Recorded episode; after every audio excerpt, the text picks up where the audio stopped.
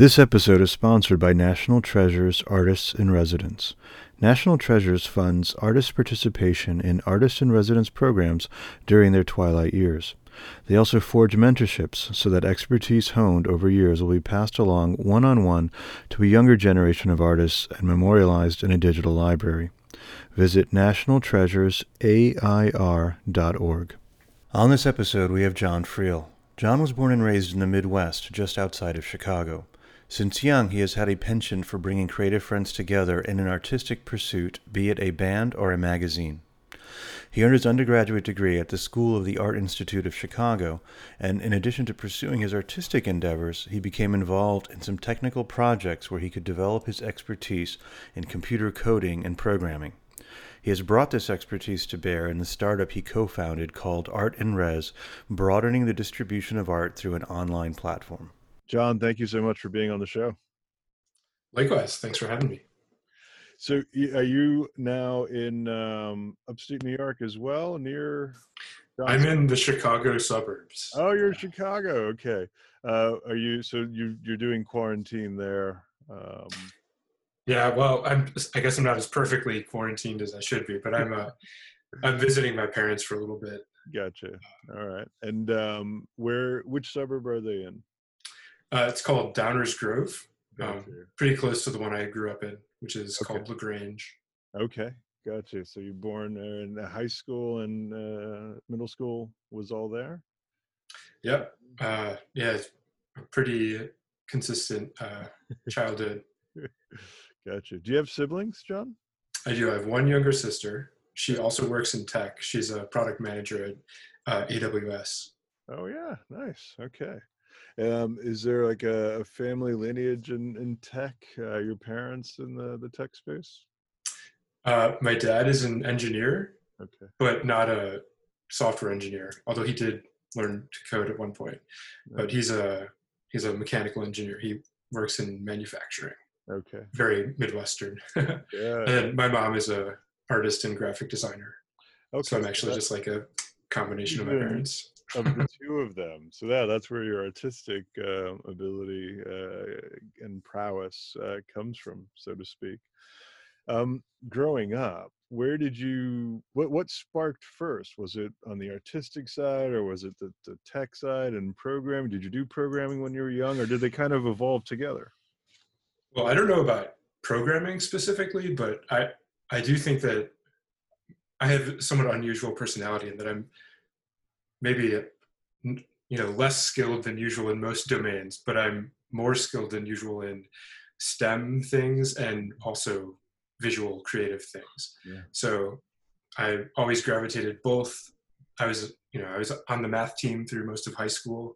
Okay. uh, i actually really loved math and if i hadn't gone into art i probably would have done something like maybe physics or math. Uh, but i also really love uh, art music creative expression uh, and so I've always, actually throughout my life, I've always kind of like oscillated back and forth between emphasizing more one or the other. Yeah, yeah. No, I love that. Um, a good uh, friend of mine, uh, an artist named Sarah Awad, who recently has been represented by Night Gallery. Um, she has an undergrad degree in in math. and she's this amazing artist, and she actually now teaches art at um, UC Irvine. Cool. Yeah one of her works in, in my collection. I'm a big fan. Um, so growing up, you were in math club, but you also started a punk band. yeah, did you know that? Yes, I, I guess another through line throughout my life is that I've also uh, corralled groups of friends into starting projects together. Uh, getting those projects to make money is a fairly late development in my life. Uh, but yeah, I, you know, I really love working with other people on a shared creative vision. And yeah, an early instance of that, or a teenage instance of that, was a band. What was the name of the band? Uh, oh my god, I'm, I have this really complex mix of pride and embarrassment about basically anything I did as a child. Uh, well said. That's you just described everybody. sure. Yeah. Okay. That's probably true. uh, Okay, so the band was called Metacom, so M E T A C O M, uh, which is the name of a Native American chieftain who led an uprising against the European settlers. So we were a very, uh, we took a, a, stand as part nice. of our identity. Uh, we also kind of liked that the name sounded a bit like, I don't know, a corporation name or something. right. You can see that company IPOing. um, and so, in keeping in line with this theme of corralling friends in artistic or creative endeavors, you also started a, a magazine. Uh, yeah, I, am so my mind is blown that you know this. So it, it was a, a, apostrophe zine, if, if you know ah. the term zine. Yeah, yeah. Gotcha. So it was a it was a photocopied uh, okay. publication, very very DIY. Right, uh, right. Yeah, most of my projects have been DIY, but yeah, my friends and I would write articles for this zine and distribute them. Very cool. um, what medium was your artistic medium of choice? Back when I was an artist, well, that also that changed, you know, over the course of my uh, period of identifying primarily as an artist instead of something else. When you were applying um, to uh, SAIC and eventually got accepted and attended, um, what, what, what, were you focused on there? Uh, I, I didn't have a super coherent artistic identity at the end of high school. Um, I probably spent more time working on music, actually. Yeah. Um, but I applied with a, I was incorrectly advised to apply with a diverse portfolio that would show a range of skills when I found out after the fact that what the admissions team looks for is the ability to produce a coherent body of work. So I didn't apply with a coherent body of work. I applied with a mix of graphic design and drawing, painting, and illustration, and some video art actually. Okay. Um, but it, it worked in your favor. You were accepted. I, I was accepted, yes. Yeah, yeah. And so while there, you, did you focus on any particular form or? So I went to the School of the Art Institute of Chicago, which, as far as art programs go, is fairly um, open-ended. Yeah. So my degree is just a BFA. Okay. Uh, you didn't have to declare any more specific concentration than that. Mm-hmm. Uh, I did spend a lot of time in the painting department, most of which was making paintings, but I part of the reason I graduated, gra- uh, excuse me, part of the reason I gravitated to the painting department is because I really liked the faculty. So I found uh, really smart, thoughtful professors that I I wanted to be in their critiques. Uh, so I spent a lot of time in the painting department. Nice, nice. And then after when I moved to after school, uh, some in Chicago and some in New York, I was making the, the work that I was making that I think was most interesting was uh, this work that rode the line between installation and sculpture. Hmm. Uh, so I would, given given a space, which is always some kind of like DIY apartment gallery or warehouse gallery space, I would uh, construct walls inside the space, but often pushed right up against the actual existing walls in this space. So and then a you know they, were, they were built with two by fours and sheetrock and painted with white house paint. So they looked exactly like the walls in a normal gallery space. So they a thing that i really liked about them was that building a, a wall is a really really aggressive intervention but they also could ride completely below a person's perception. Wow. so i liked the uh, duality of being both extremely aggressive and uh, barely perceptible yeah. And then also one of the things that I would some that I started playing with doing was uh, I also would sometimes uh, affix more expressive sculptural things to the walls, and sometimes even put friends' art on the walls, uh, which I think maybe uh, was a little bit of a premonition of my switch to building platforms for other artists. I was literally building platforms for other artists. Oh, uh, then I switched to uh, making digital platforms for other artists. wow, now we know where the genesis of the ideas came from. You went from the physical to the to the digital. I love that. Um, when you were at SAIC, you had this art gallery. Am I pronouncing this right? Alagon. That is correct. Uh, so this is probably true in most cities, but there in Chicago when I was there, there was a thriving uh, DIY apartment gallery scene. Mm. Uh, I'm not totally sure that this is still the case, but around 2006, 2008, uh, in Chicago, there there were collectors who would buy art from established artists And then because there are multiple art schools churning out young artists in Chicago, there's this thriving uh, contemporary scene with lots of young and interesting artists, but the two groups were not connected. Okay. So the it was basically in the water as a young artist in Chicago that you wouldn't make money selling art to local art collectors. So uh, most people I knew weren't even trying to do that. So there was a, there was this really actually amazing spirit of uh, finding really scrappy ways to just make shows happen on your own. So some people would start these DIY galleries, and yeah. I I did that for two years, and wow. there was this really amazing sense of the kind of being like for the community and by the community. Um, it was also frustrating because the, you know the collector money that would support that thriving ecosystem over time wasn't flowing in as much as uh, it would have been nice for it to have been. Yeah. But um, but yes, I, I participated in that by with again with a group of friends, uh, moving into a warehouse space where we hosted regular exhibitions. Um, and one of the funny things about that is we we lived in the space, which is one of the things that generally you have to do to be able to afford it as a young artist. True. So I paid two hundred dollars a month, and my bedroom was a walk-in closet. and uh, that kind of scrappy creative spirit was a really big part of uh, that community in my time in Chicago, which I really cherish looking back on. Yeah. Wow. Amazing. Well, you had the experience with walls. You could have like built it out a bit more yeah, we talked about it. And when I moved to New York, I did. I moved into another warehouse space, and I did oh. with uh, my roommate wow. build out walls to create little structures in the space.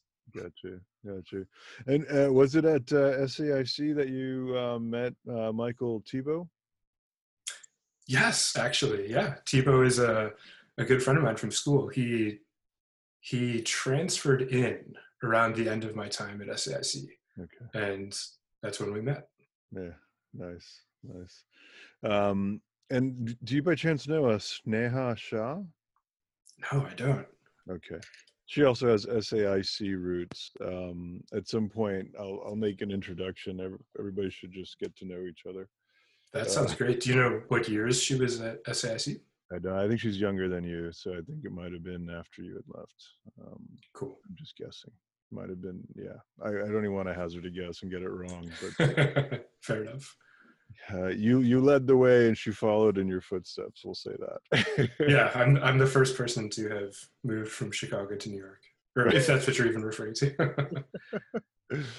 Um, well and then when you got to new york you uh, tell us about bureau nyc oh yeah. Uh, so one of my other really close friends from the art institute corey vincent is an incredibly, incredibly talented uh, visual thinker and maker.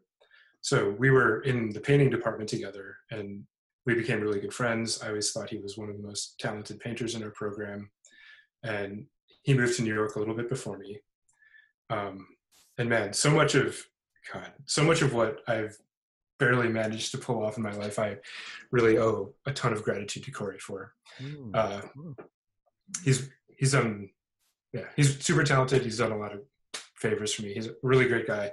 But for a while he and i ran a design company together. Um, we did that in new york.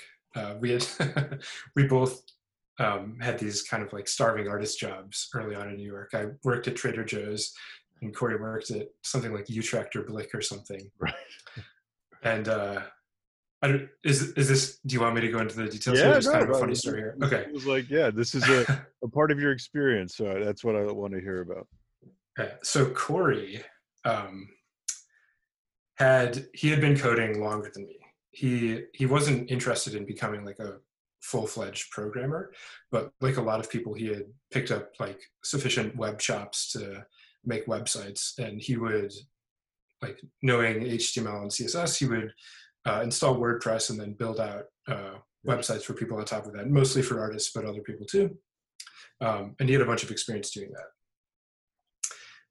And he, in this period when we were doing these like starving artist jobs, he answered an ad on Craigslist to do uh, graphic design photoshopping work. And it ended up being for the company Supreme, which since has Oh. become really big. Yeah. And so at the at the time, the their website was just this really you know just this Big. kind of small thing managed by this one guy who had, who made it. He was just like a childhood friend of the guy who started Supreme. So Corey would just like go to this guy's apartment and sit there and like Photoshop the background out of product images, and so and that was how the Supreme website was managed. And around this time, uh, another friend from the Art Institute, an, an older person further along in their career, was starting a company that made artist design custom T-shirts. And that person approached Corey to make their website, but Shopify wasn't as much of a thing back then. So, uh, so Corey thought, well, you know, I could certainly handle the graphic design and HTML and CSS part, but the the more hardcore programming piece of accepting payments and everything that's that's beyond my pay grade right now. Mm-hmm. So, but it, but it was like a, this really juicy gig. You know, it could be a thing that could have gotten him out of his like art supply store day job, right? Right. So he he pitched to me. He said, "John, I know I know this thing about you that you have this nerdy side to your personality. You know, like I was telling you, I used I thought about maybe doing math or something. Yeah. And he was like, I think you could probably learn to program if you wanted, right? Wow. And I was like, yeah, I don't know, maybe. He was like, well, I have this opportunity to build a, a web store and it, the programming chops required are beyond my level, but I, I have the sense that you could probably do it. I was like, well, hmm. maybe, but I can't just like learn to program on a dime in order to accept this gig. And he's, he said this thing where he was like, I don't know, this guy that comes into work on the Supreme website, like, he doesn't seem like that much smarter than you or anything. Like, I'm pretty sure if he could do it, you could do it. There's this thing called Ruby on Rails. Just, John, just promise me you'll like Google Ruby on Rails and follow up with me and tell me if you think you, you could do it. And so I was like, all right, I will do that. And what is Ruby on Rails? uh, Ruby on Rails is a web development framework. It's Okay. uh, and it was um, it was probably the most popular one at that time. So a lot of things that you've heard of, like uh, Shopify, GitHub, Twitter, Okay. uh, a lot of these things started as Ruby on Rails apps, and then as they grow in complexity, they're broken out into it's called a service-oriented architecture. But Ruby on Rails is a it's a very very good uh, prototyping tool for interactive, uh, stateful web applications. wow. Okay. Nice. Uh, but anyways, it was you know it was like the hot thing back then, yeah. right? Yeah. Yeah. Uh, and so Corey was like, Google Ruby on Rails and tell me if you think you could do this. And so I did, and I said, yeah, I actually think I could do this. And so he accepted the gig. Uh, I went to a, a Barnes and Nobles or a Borders and bought a bunch of physical programming books. Good. And I just sat down and started learning. And Wow. I loved it so much that I basically stopped making art and was a programmer from then on. Wow. Amazing what sparks things, right? It's um now I mean programming is a form of art. Uh, depending on what you mean, yes, I agree with that. well, okay. How would you say it is a form of art? Well, I I do think that there are interesting things that programming and art have in common. Uh, so, especially building a new system in code requires thinking about uh, how people perceive the world Yeah. and how best to model it, what to include, what to leave out. Um, the tension between abstraction and the kind of messy, complex detail that is actual lived experience. Mhm. Uh, and that is something that I think activates a lot of art. Mhm. Uh, you know, if you think about something like you know, one of the sort of pithy things that people will say is that uh, modern painting started with Manet because that's the first time where paint wasn't just used as a technology for image creation, but it was the time it was the first time that the the material of the paint itself, in tension with the image, became an activating part of the experience, right? Right. Uh, and so there's this uh, there's this interesting perceptual tension between the slightly abstracted version of what the image is uh, and the actual theoretical world that it's portraying. And that, a a in a funny way, a similar tension activates coding. Um, it, this probably sounds really abstract. So to make this Yeah. a little bit more concrete, I love where you're going with this. okay, cool. So a, a, way that maybe would make this concrete is that you know, a lot of time, a thing you'll see in a lot of uh, like software is like if a person needs to select a gender, there'll be a drop down with like male and female as options, right? But obviously the actual lived experience of gender is much more messy and complicated. And so there's a, you know, the system builder is faced with this decision between uh, modeling a reductive version of something that is you know easier to implement or might have some kind of like performance benefit versus something more uh, uh, adequate to the complexity of the actual world that it purports to represent. And so uh, that is a thing that i've found to activate both at least uh, image making and painting and building software systems. Oh that's so fascinating. You know, when you're talking about uh, Manet, um, what came to mind was how the daguerreotype kind of liberated painting. It didn't need to just be replication of right our physical world and that's the birth of modern art and that we could certainly start playing with these things and color and shape and gave rise to color field theory and cubism and all kinds of other great gifts of the of the art world um, Absolutely. Um, on the on the programming side, um, I actually have a friend, and I, am not remembering the details of it specifically, so I'll have to send it to you. But um, they actually conducted an art auction where they sold code. Huh and um, there there was some tie-in with the Smithsonian related to that, and um, they it was in New York, and they publicized it quite a bit, and they were very proud that Gagosian showed up. Um, I mean, I don't think it was just an enormous event, and I think there were like five lots. Um, but I'll get you the, the details on that. Um, and you know, yeah, it's I'd love to see that. The the uh, galleries continue to struggle with how do they address like um, tech uh, uh, patronage. I mean, it's just the typical experience in the, in the, uh, in the history of art is that um, you know money centers or well-to-do areas have become patrons of art. So it's a big finance contingency out of New York in LA, the entertainment industry has historically done a lot in, in, in, the art world. And so the tech side is just sort of there and waiting. Um, but you, when you go to the fairs in San Francisco, it's a lot of uh, old money as opposed to, to tech money. And, you know, if you like LA is mm-hmm. more of a center than San Francisco is for, for art. And I think Pace Gallery set something up in Silicon Valley and in Palo Alto. Um, but it's interesting like how do you appeal to that crowd and their uh, artistic sensibilities? Um and so uh, this kind of area that you're playing in i yeah. think you'd be well positioned to be able to come up with some, something. Yes that is certainly true. Uh, it's a fascinating it's a fascinating set of circumstances. Um, i could probably speculate and riff on what's going on there. I don't know that i necessarily know for sure what is going on. Um, you know, one one piece might be something like the uh, the culture of Silicon Valley has this sort of like uh, the the focus on moving into the future and disruption and the world going forward, looking less like the world of the past, probably uh, causes some kind of distaste towards anything with any piece of tradition attached to it, which I, I, think is fine. Really, I often observation. I love that. Sure. Yeah, and I, you know, I often wonder uh, maybe as some of these tech entrepreneurs age, maybe they might even get a bit more interested in the some of the traditions that it behooved them to disregard in the earlier phases of their careers and lives. Yeah. Um, I also think that there's a, uh, particularly with software, because so much of Silicon Valley is about software and even consumer software.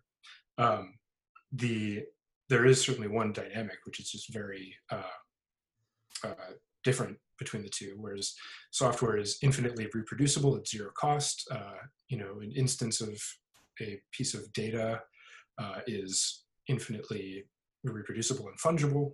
Uh, one of the ways that this is captured is with the the saying uh, information wants to be free um, and then art is just the opposite of that in so many ways, right? right? Uh, or at least like the kind of archetypal artwork, where it's uh, the probably the least fungible thing you can think yeah, of. Yeah, yeah, yeah. Handmade, fragile, very difficult yeah, to reproduce, difficult yeah. to move around the world. No, I get that. It's interesting. It's almost, but uh, like I'll draw a comparison to the pharmaceutical industry, and software feels the same way, where the first pill costs 400 million, the second pill costs 65 cents. And, and and software Absolutely. is similar. Like the, the the first iteration of it is incredibly expensive, but then a copy of it, of course, is marginal cost of zero. Yes. Yeah. Right um, yeah, and producing the first copy, as it were, of an artwork is also very uh, exactly. cap- capital intensive in a sense. You know, it requires all this training up front, and then all the time it takes to hand make something, but then it doesn't benefit from the scale effects of being reproducible at low cost. Well, maybe pr- maybe prints do or something like 3D. Well, yeah, exactly. I was just saying, you know, additions, um, but then um, then you run counter to the exclusivity uh, element, which is important in driving value in the in the art world. Yeah, absolutely. So fascinating, and uh, you know, I was attempting to conflate some of those concepts, and I didn't quite get there. what you know, one of the things, maybe a, a, glimmer of hope, is that one of the things that I have found is that uh, so many people that I've met in Silicon Valley are uh, natural makers mm-hmm. driven by this creative energy and desire to put something out into the world mm-hmm. and that is a thing that silicon valley and artists you know share at a very deep level and the recognition that art the recognition on the part of silicon valley people that artists are very much like them but with a maybe slightly different skill set uh, different set of emphases that has really resonated and i do think that uh, on a kind of like interpersonal level, tech people like artists. Uh, yes, agreed. I see that too. And you know, they're they seem like very natural, uh, you know, fellow travelers, yeah. spiritual cousins of some sort. Overlap in the journey, so to speak. Yeah, absolutely. Yeah. Well, you spent some months living uh, in uh, Silicon Valley recently. We're going to get to that, but before I do, I don't want to give short shrift to post context. Uh, yes. So um, this is my the the most interesting piece of this is uh, a website builder for visual artists. It's yeah. called XHBTR, which is the English word exhibitor with all the vowels taken out. Uh, I came up with that name before I even knew how to program. So that was that was kind of like the vogue in naming in you know maybe 2007 or 2008.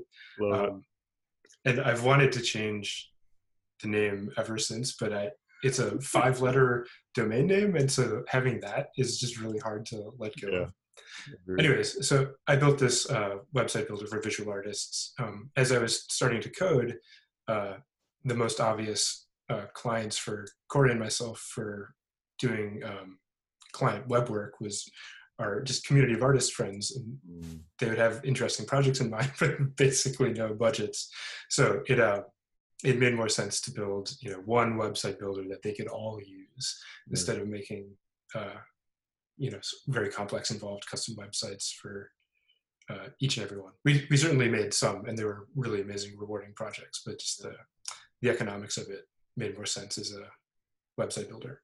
Well and there we see that theme again of building community corralling friends and creative endeavors that we saw at Allegon. We're seeing that here. That's uh, that's really great. This this idea of giving or supporting your fellow uh, creatives, your fellow artists. Um, very admirable, John.